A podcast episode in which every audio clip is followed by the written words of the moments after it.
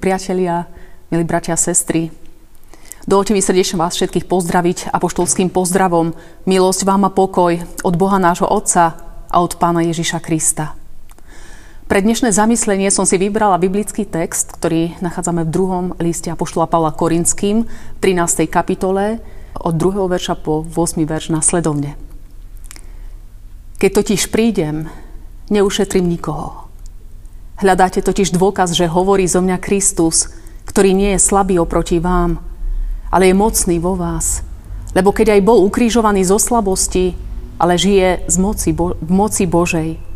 Aj my sme v ňom síce slabí, ale budeme žiť s ním v moci Božej pre vás. Skúmajte sa, či stojíte a dokážte sa. Alebo či nepoznávate na sebe, že je vo vás Ježiš Kristus, ak len nie ste nehodní.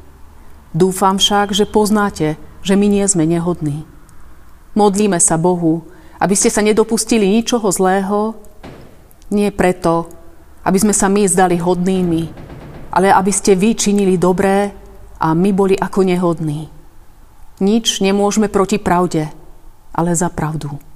Amen. Milí bratia a sestry, čo poviete na slovo tolerancia? Mám pocit, ktorý hraničí s presvedčením, že toto slovo nás už dlho irituje na mnohoraký spôsob v našej spoločnosti.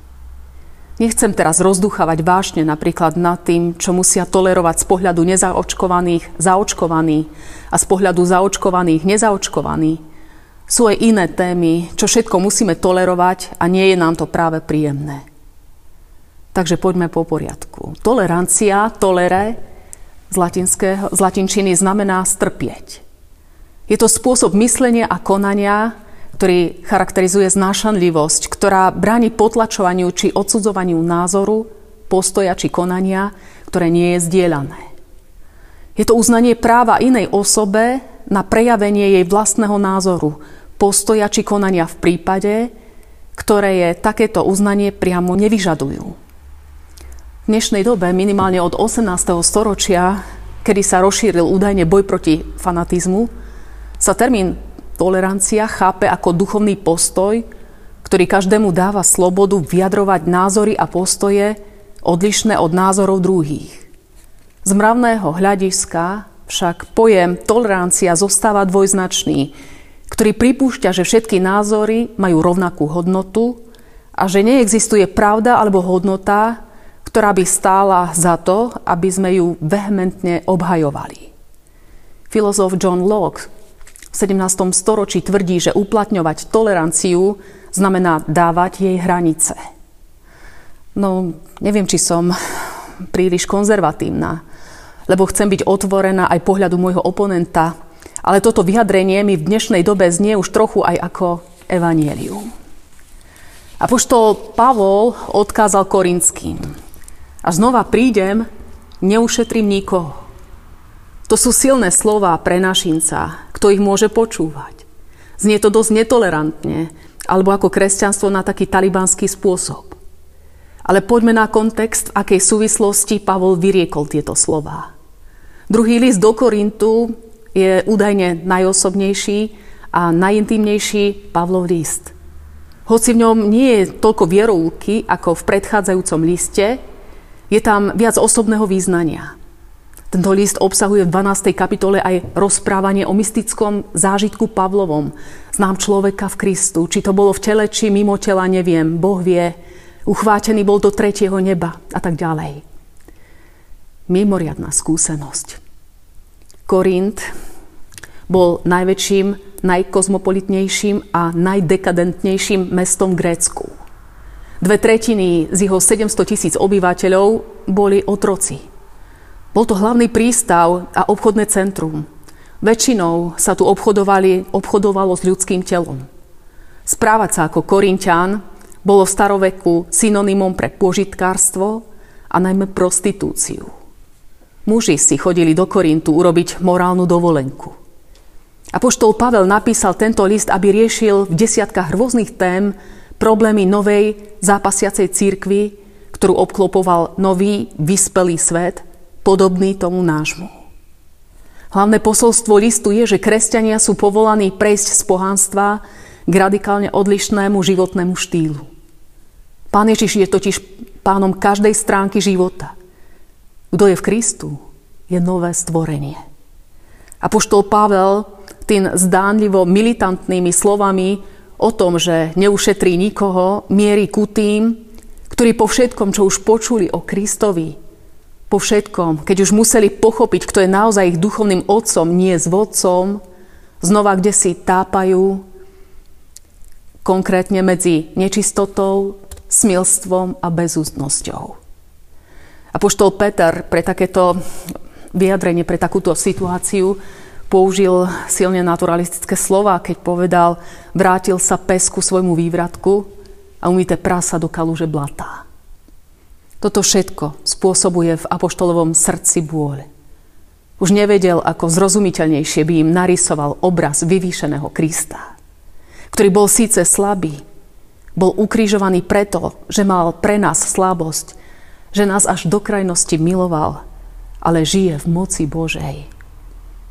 Pavol nakoniec vyzýva kresťanov, skúmajte sa, či stojíte vo viere a dokážte sa lebo nič nemôžeme proti pravde, ale za pravdu.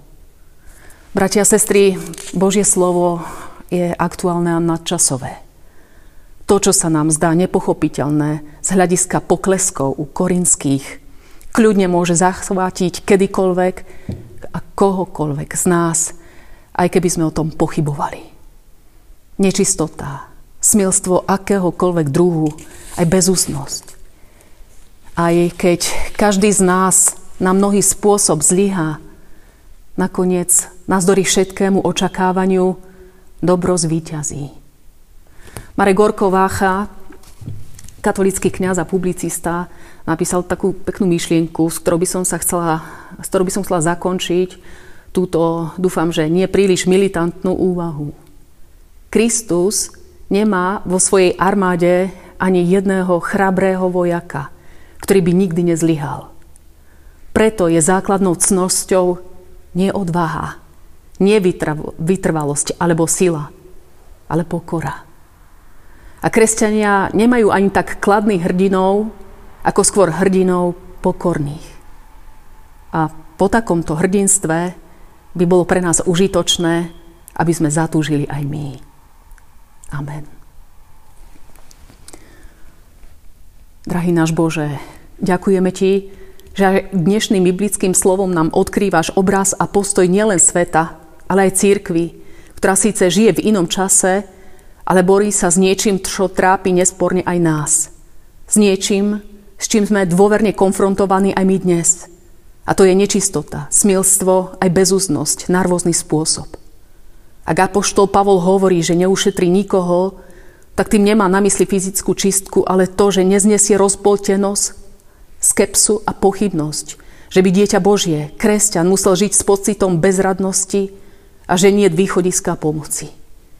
Pane, Ty nás aj dnes pozývaš, aby sme žili a čerpali s prameňou Božej sily a moci.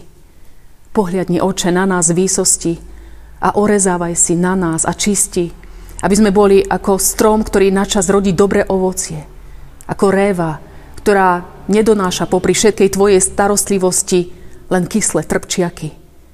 Požehnaj si svoju církev v tomto svete a daj nám úctu a rešpekt voči všetkým, ktorí si ctia princíp, že nič nemôžeme proti pravde, ale za pravdu. Amen.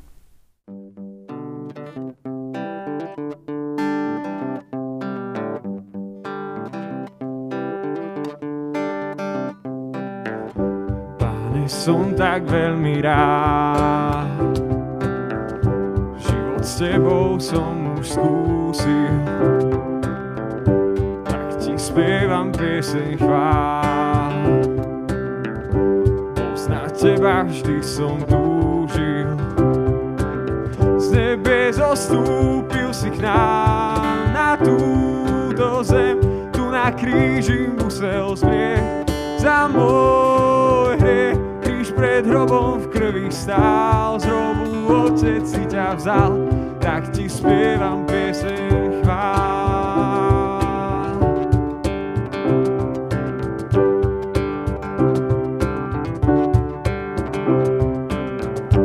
Páne, som tak veľmi rád,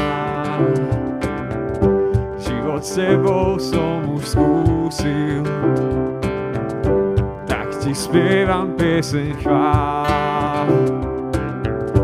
Poznať teba vždy som túžil, z nebe zostúpil si k nám na túto zem, tu na kríži musel zmrieť za môj hriech. Kríž pred hrobom v krvi stál, z hrobu otec si ťa vzal, tak ti spievam pieseň.